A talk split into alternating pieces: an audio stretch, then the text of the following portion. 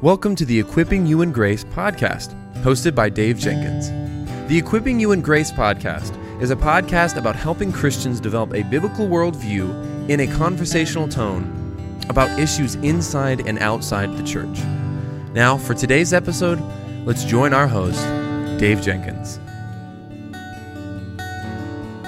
All right, everybody, welcome back to the Equip You Grace podcast. My name is Dave, and I'm the host for this show. And return, this is a returning guest. We've had him on now a few times.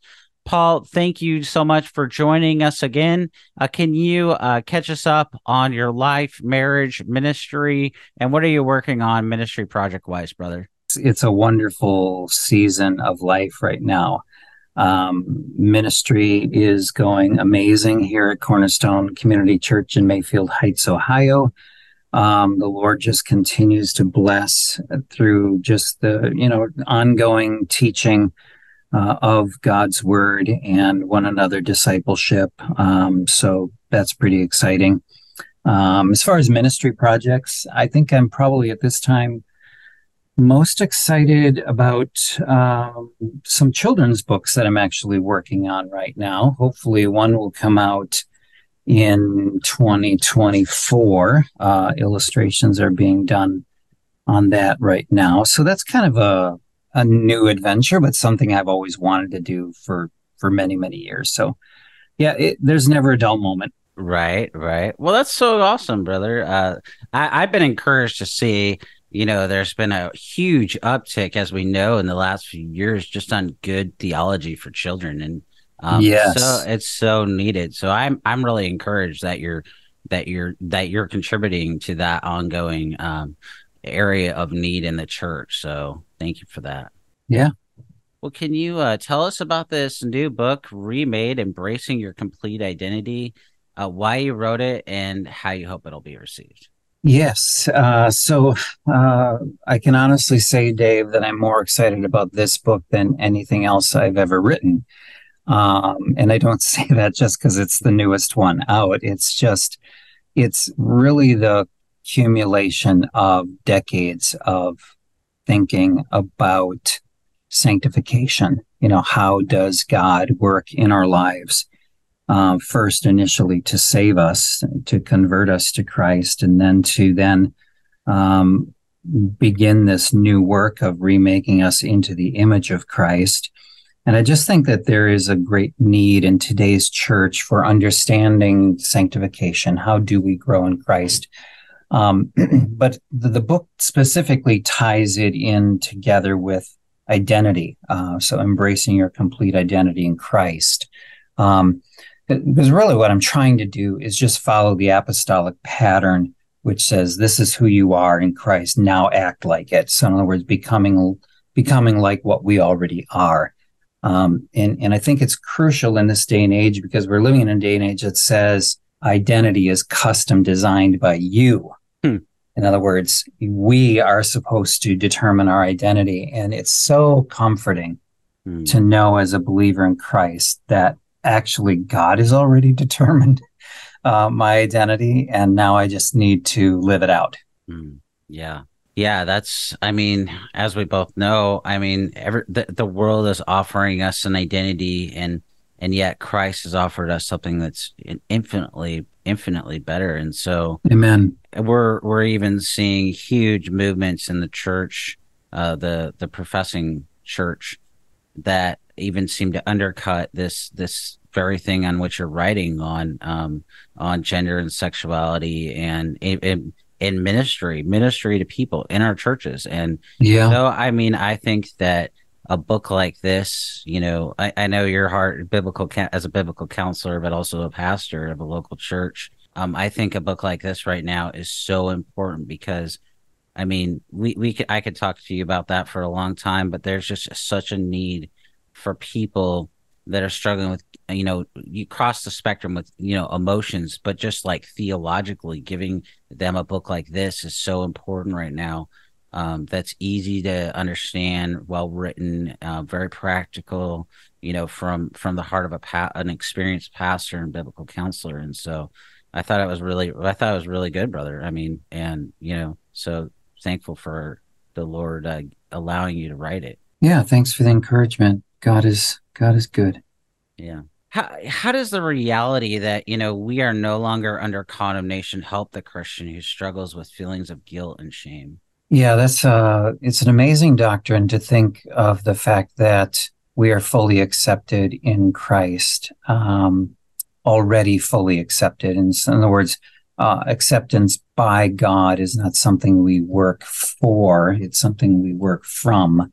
Um, I was raised in a works religion, and I didn't get saved until I was 19, and so well grained into me, ingrained in me uh, well, I think naturally just because, you know, I'm a sinner, but also on top of it, just that thinking of I have to achieve in order to be accepted mm-hmm. um, is just so contrary to what the scriptures teach. Um, so I'm no longer condemned in Christ. Why? Because Jesus bore my penalty on the cross for me in my place.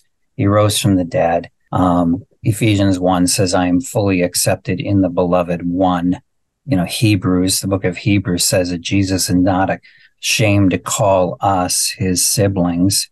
That's, that's breathtaking reality. So as I struggle and, and, and as any, uh, you know, believer struggles with guilt and shame, um, perhaps still over things in our past, either things that we did or things that were done to us, we can continue to run back to the finished work of Christ and say, wait a second here. Um, I've got to renew my mind. I've got to remember that God has already accepted me fully in Christ, not because of me, but because of Him. And I need to turn my eyes to Him. That's a that's a good word. You know, we we I know myself too. Um, I think too easily fix our eyes not on the the treasure of Christ, as you said, but more on what's happening in our lives and and that that causes a lot of issues. Um, you know, we won't be looking to the hope that we have. We'll be looking to the to the situations and the circumstances that we have. Yeah, like you're talking about, and you know, having somebody to talk to about talk through those things, I think, is a is an under neglected aspect of of this part of the conversation that we we need to have with people too, and just say, hey, you know that's why you're pastors and and there you have titus two. You know if you're a guy there's older men in the church who would love to talk with you. And if you're a lady there's older women who would love to talk with you in your church. And i think that's a i think that's an under neglected encouragement as well. Um yeah. you know, in, yeah. in Amen. this thing. Any any thoughts on that yeah and that's uh again you know it's just all part of that that one another philosophy of ministry that just permeates the new testament um, you know, as a as a pastor, obviously I have shepherding responsibilities and caring for souls, but I also have in Ephesians four equipping the saints for the work of the ministry kind of ministry. Obviously, the title of your podcast, equipping you in grace. You know, the role of church leaders is to equip all of the believers in the body to do the work of ministry, and that includes ministering to one another. So um, you know, there is this clergy laity kind of divide that we grow up thinking about in in the church and really the the new testament kind of tears that down and says you know you are all priests you are part of the priesthood of christ and so now minister truth to one another so Mm. One of the one of the dreams I have for this book is that it would not only be used by individual believers in their homes, but that it would get into small groups. Mm. Um, because I think that it could really be a tool to change churches um, and, and, really lead to significant growth in, in regard to sanctification. Mm. That's wonderful, brother. Wonderful. Love hearing that. Well, why should the Christian keep on repenting? Yeah, that's something I've been thinking about a lot um, over the years. Um, you know, scripture says that the gospel that we believe uh, is the gospel that says repent and believe in Christ. Um, and, and too often as believers, we think that that repentance is a one time deal. Um, but it really is not. It, yeah, it starts at the moment of conversion, but um, the more the Holy Spirit works in our lives, the more we see um, Him peeling away the layers of the onion, so to speak, and and we see more and more of the core of who we are and and we need therefore then to continue to repent of you know eh, desires of the heart attitudes of the heart you know getting beneath just the behavioral things that we're always troubled by to see more of what god sees which is the internal um, and so we're constantly needing to run back to the lord for for forgiveness. And for me personally i mean i just praying some of those um, confession psalms has been really significant uh, part of my own growth as a believer. Psalm 51, Psalm 32, and um, and that's something I, I, try to deal with in in the um, the midsection of the book that deals with you know how do we deal with indwelling sin, um, you know because we are we're a saint first and foremost, but we're also still struggling with sin. We're still a sinner, and we're also suffering in this world. And um, so, as God does His marvelous, gracious work of repentance in our lives and and refining us in in the fire of suffering, um, there are always going to be things that come to the surface that we need to take to Him and confess, and then claim the the the cleansing, the incredible cleansing that He promises to us in in Christ. Amen, brother. Amen. You know, I think it was Calvin, John Calvin, who said that, you know, repentance is not only the start of the Christian life or something like that, it is the Christian life. And I yeah. for a succinct statement, I mean, you can't get any better than that. Uh, I mean, yeah, I quote right. Luther, you know, about ongoing repentance, but man, it's so, it's so true. You know, it's, it's not just to get us you know into the door of the door that is christ you know he's the only way but it, it also helps us to grow in our sanctification and into the reality of what we're talking about today and in our identity in him.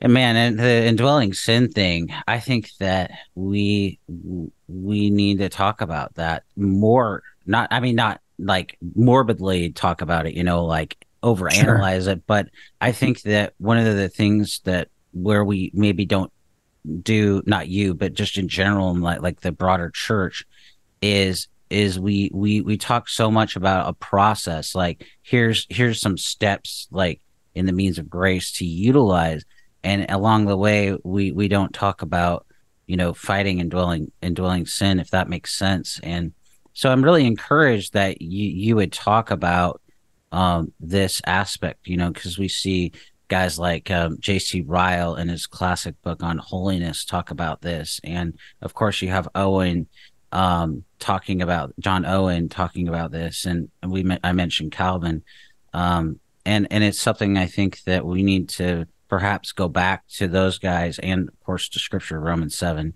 um, and uh, consider more and and spend some more time um, writing, seeing more people write on that, I think is is something that I personally would like to see in this uh, conversation about indwelling sin. There's there's even se- seemingly some people who um, suggest that Romans seven isn't about indwelling sin. So today, and I think that's uh, concerning. Um, and and I think that so I think your my point is just like you you putting this in the book is really really important because um, how are we going to learn to to fight against this? John says, "The world, the flesh, and the devil." If we don't know that we still have indwelling or remaining sin, and yeah, and looking yeah, to, exactly to Christ, I mean, if that doesn't exist, I mean, then then are we talking like we believe in perfectionism? I mean, where where's the struggle? I mean, because we all know that in between the times we're, we're struggling. So, and then and then we just talked about repentance. So if there's no struggle there, what's the need for repentance and and all yeah. the other commands? And i think it just gets a little bit that get that whole idea gets a little bit goofy but um so yeah there's a tension yeah definitely a tension there in the christian life. There's a lot of tensions in the christian life but you know that's one of them where you know our victory has been secured by christ. And yet at the same time we have these repeated commands to fight you know fight the good fight and and you know consider ourselves to be dead to sin and alive to to God and and no longer give the members of our body you know to to sin, as a slave to sin, because now we are a slave to God. And so there there's that tension that we we it's the already not yet tension. We are already victorious in Christ, and yet in our daily experience, that has not yet fully come to reality yet. It will one day in glorification, you know, when we see Jesus face to face and we will be like him. Um, but in the meantime, man, there's a lot of sin in my heart um, and in every believer's heart, you know, that that needs to be dealt with. And so, um, yeah, just addressing that and then addressing it even from the standpoint of temptation, I think is really important because we tend to uh, misunderstand even even temptation and how temptation works and and and how to nip it in the bud, so to speak. Um, so I, I'm really hopeful that that that whole section on indwelling sin and, and dealing with temptation is going to be really helpful to believers. Yeah, you, you were just talking about temptation, and and earlier you even talked about how things in our life really draw out what is in our heart, and that that is such an important idea as well in that in this ongoing conversation. But mm-hmm. maybe you can yeah. maybe you can talk about you know the means of grace. I know you talk about prayer. How do those things help us to address temptation in our lives? Yeah, you know, Jesus is the one who said to his disciples, you know, keep watch and pray, um, because uh, that that helps us to fight against temptation. Spirit is willing, flesh is weak. Um, so there do need to be these spiritual disciplines. You know, it's kind of the common language that we use that refer to those essential means of grace that God has provided for our continued uh, growth in Him. So, time in the Word, learning to meditate on the Word, not just read it, but to really let it soak in and learning to talk to the Lord based on how He talks to us in His Word. And I say this to my people and in our church all the time that, you know, God talks to us through His Word. We talk to Him through prayer. And then we should be talking to each other about what we're learning in in scripture and things that the lord is teaching us and so you've got the, those means of grace you've got the word you've got prayer you've got fellowship in a community of the local church um, and, and from that then you know oozes we might say a natural evangelistic kind of ministry that isn't uh, fake and programmatic, but it's it's naturally kind of growing out of who we are becoming uh, in Christ. Really good. What do you mean by replacing our affections?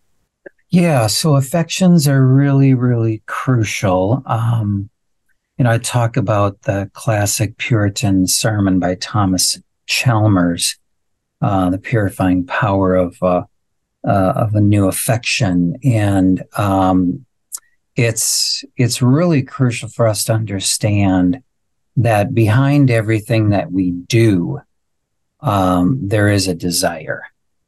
And I think it's so, you know, we're, we're, we're, somewhat like the Pharisees. Uh, there's a little Pharisee living in every one of us. And, and in what I mean by that is we tend to naturally focus on the externals.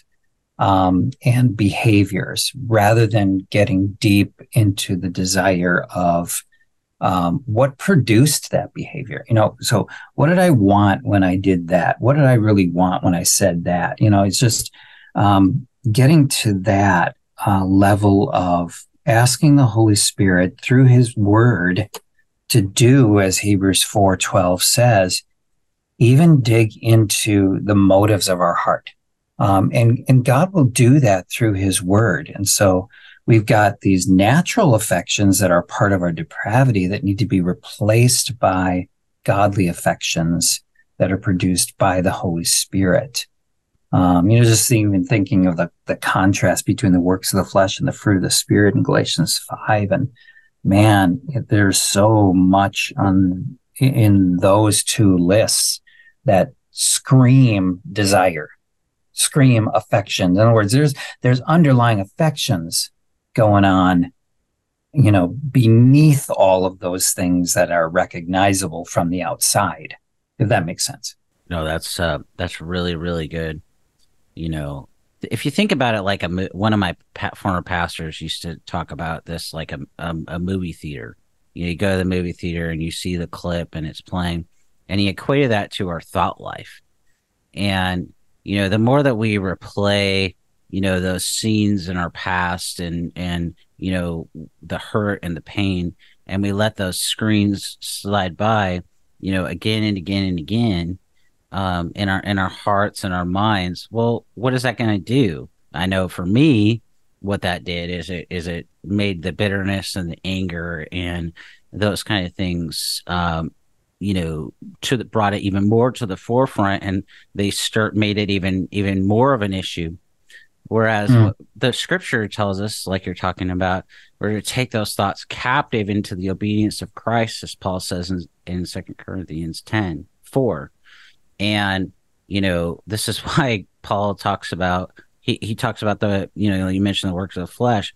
In verse 12 Colossians 3 12, he says to put on Christ.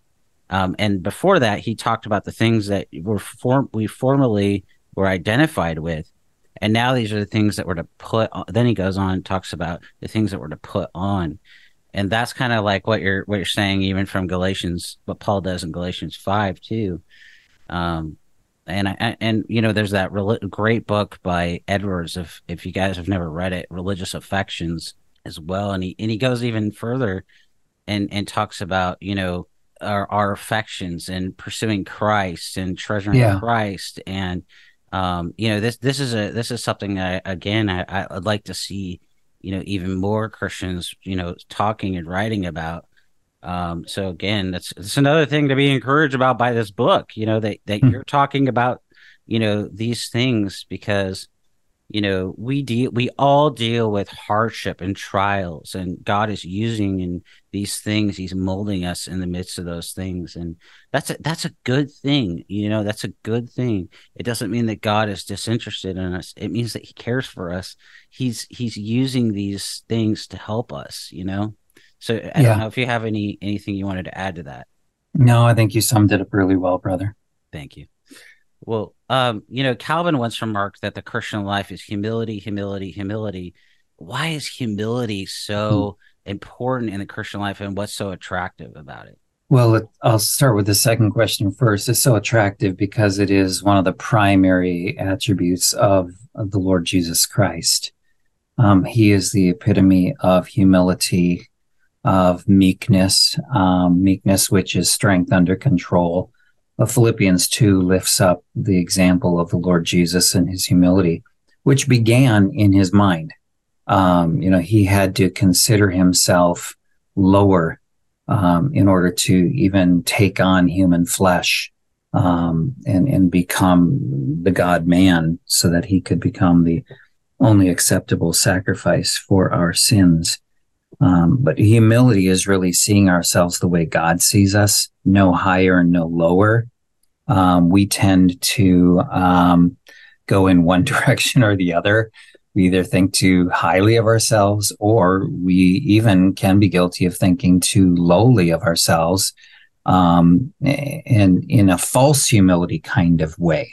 Mm-hmm. Um, and so, you know, the apostle Paul talks about this in, in Romans 14. We're just basically looking at ourselves with sound judgment, yeah. not too high, not too low, but looking at ourselves the way that God sees us. And, and a big part of that really is then understanding who we are in Christ, because man, when we understand who we are in Christ, it's like, this is, this is just unbelievable you know the the treasure that we already possess in him and the acceptance and the oh man. So focusing on that i think is um is an interesting way to combat pride um, in our lives you know whether it's the pride of elevation or the pride of demeaning you know tearing ourselves down um, just learning that that that proper perspective um, those who meditate on his word day and night, you know, will achieve success in, in God's eyes, you know, according to Joshua 1 8 or Psalm 1, you know, it leads to spiritual fruitfulness and, and all kinds of blessing and discernment and the things that we need in in this world. But for me you know bible meditation means that i'm opening my bible every morning and i'm not just reading it to check off the list on my bible reading schedule but um, i'm i'm slowly thinking about what is god saying to me here and I always have a notebook. I always have a pen. I'm I'm trying to record some kind of uh, lesson takeaway, so to speak, um, for for me for that day. Um, one of the things I'm doing different this year is I'm actually listening to the Bible as I'm reading it, so it's coming in my ear gates and my eye gates at the same time. Um, and then when I'm done, then I'll just jot down, you know, maybe two or three sentences at the most about what I what I took away, you know, um, from from that particular passage. You know, like I've been in Ezekiel, Jeremiah and Ezekiel lately, and and so I've been just jotting down, you know, and that's in here in my heart. And something's really seriously wrong with my Christian life. Um, so you know, just that's one example of you know how I how I I let I let the scriptures speak to me. Um, and, and I talk back to scripture, so to speak. I say, you know, what is this passage teaching me? Um, so that I'm, I, I force myself to slow down, I guess is what I'm trying to say. No, that's, that's really, really good, brother. Really good. Um, what is it? I know you're really passionate about this question. uh, we could we this next question we we could spend a whole hour I know talking about it. But what does it practically look like to bear one of those burdens in our local churches? Oh yeah, I love that question because um, as an early believer, I remember hearing that that uh, verse quoted. We need to bear one of those burdens, and it, it always was in the context of you know, so and so is unemployed, they're going through trouble, we need to help them pay rent. Let's bear their help, bear their burdens. And that certainly is um, one application of to make ourselves vulnerable to other believers and say, hey, I need help in this area of my life. Um, or, and it's appropriate to, that's what it means. It means loving each other enough to uh, take the risk of being transparent, sharing our struggles with one another, hmm. and then being willing to speak the truth in love as needed so that we will grow in Christ. Mm, that's really good, brother. That's really good. Well, where can people go to find out more about you on social media or otherwise? Well, my main hub for the last 13 years is my blog site, counselingoneanother.com. And so there's just thousands of free articles and resource lists based on different topics um, related to the Christian life. So that's kind of the main hub to go to. But um, I'm on Facebook and Twitter and Instagram, and to the extent that I that I need to, so to speak. I mean, there are days I, I want to just delete all my social media accounts, but uh, I understand. but yep. you know, I think that um, there there seems to continue to be a place um, there for for those of us who want to um, have a positive impact on in, imparting biblical truth um, in a way that is both salt and light in, in this world. So, um, yeah, you can find me. Good, good, yeah. I encourage people to check out your website. You have a lot of good resources on there and and your other books as well. But uh, just as we land the plane here, um, there's you know there's obviously a lot to this whole topic of identity, and uh, we've really only scratched the surface. So can you give us just a few takeaways as we land the plane on this conversation? Yeah. So as we look through those three lenses, you know, which is what the book talks about, the biggest lens being that we are saints, we are set apart by God uh, for God in Christ. That's the big lens through which now we we look and we interpret the sin struggles in our life, and that's the big lens through which we interpret the suffering that we go through. Um, and and it's all related to Christ and it's all related to the gospel. And so it's it really comes down to um, God has called us in Christ to now uh, live with our eyes focused upon Him. So setting our minds on the things above, not the things of this earth. And that's how we um, maintain focus. I think it's also how we um, get the strength we need day to day to persevere um, in, this world and to persevere with joy. Because uh, I, I think that that's also you know, part of God's command to us is not just grit your teeth and persevere and get through the tough times, but to persevere with joy so that even as unbelievers look at our lives and they see that we continue to move forward uh, despite the troubles that we experience, there's something of a testimony there that that in Christ we rise above our sin struggles, we rise above the suffering that we experience and it's for his glory and to his glory and because he's sufficient and we are not. Amen, brother. Amen. Well, guys, we've been talking today with my friend Paul about his new book, Remade Embracing Your Complete Identity. Brother, this is a really important book. It's been a really good conversation. Thank you for your time today and for the great book. And I hope that you guys will uh, go and pick up this book and get it for a friend. And that, as Paul talked about, uh, maybe if you're a small group leader, use this resource in your small group. Um, I think that that'll be helpful and useful uh, for the people in your small group and also uh, for the broader church. So thank you, Paul. Thanks so much, uh, Dave. It's been a joy to talk with you again.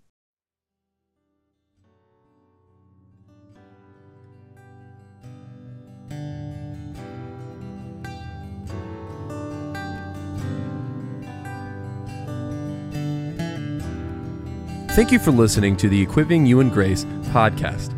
If you enjoyed it, please subscribe, rate us on the app, and share this with your friends and family on social media. If you want to find us on social media, you can find us on Twitter at Servants of Grace, on Instagram at Servants of Grace, or by searching at Servants of Grace on Facebook.